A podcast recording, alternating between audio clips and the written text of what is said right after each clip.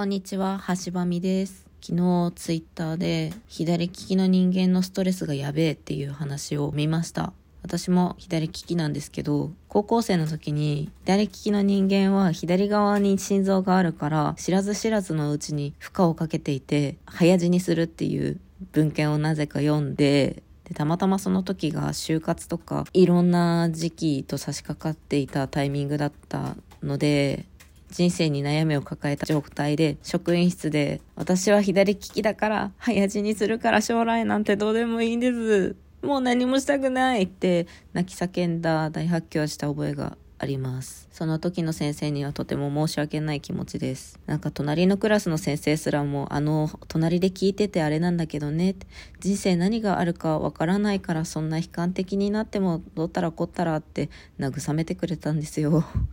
なんか申し訳ないっすよね。自分のクラスの子供じゃないのに。っていうことを思い出しました。昨日お話ししたお返しトークをさせていただいた方たちの中でちょっとあの漏れていた方虫の子さんから美味しい棒をいっぱいいただいてたんですよ。2回にわたって。めっちゃありがとうございました。すみません。ちょっと抜けておりまして。もしよかったらあのメッセージ欄になんだ絵文字みたいなの1個プンってやっていただけると抜けがないのでまたお名前を呼ばせていただけたら嬉しいです。そして昨日の投稿にまさぺこさんから美味しい棒と元気の玉をいただきました。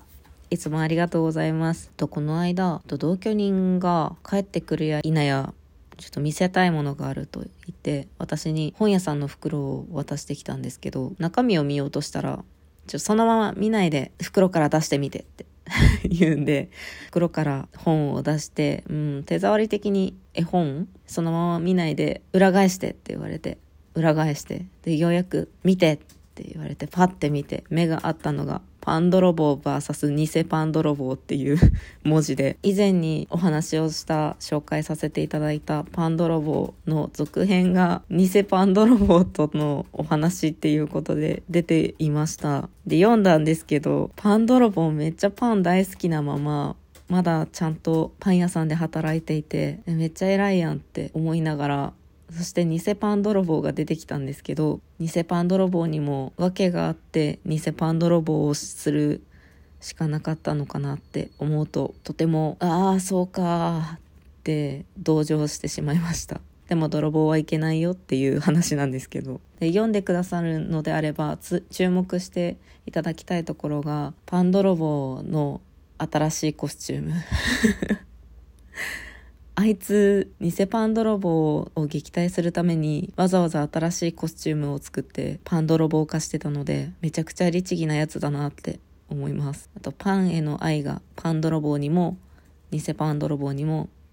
あって。で偽パン泥棒にもその事情っていうのが大切な人を守りたいっていう事情だったためにもう責められねえじゃんみたいな。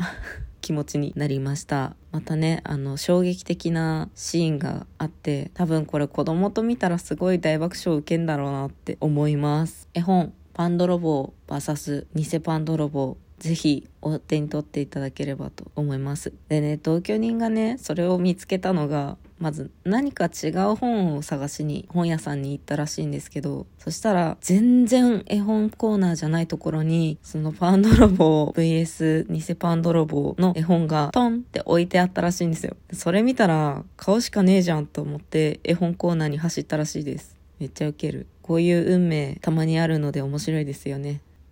今日はそんな感じです。最近狙ってたタンブラーがねスターバックスで見つけて衝動買いしたので愛用してます。今日はデカフェのコーヒーと最近出てきた白い恋人のドリンク。あれで割ったらめっちゃ美味しかったです。酒じゃねえから割るって言わないんだわ。そんな感じです。それでは。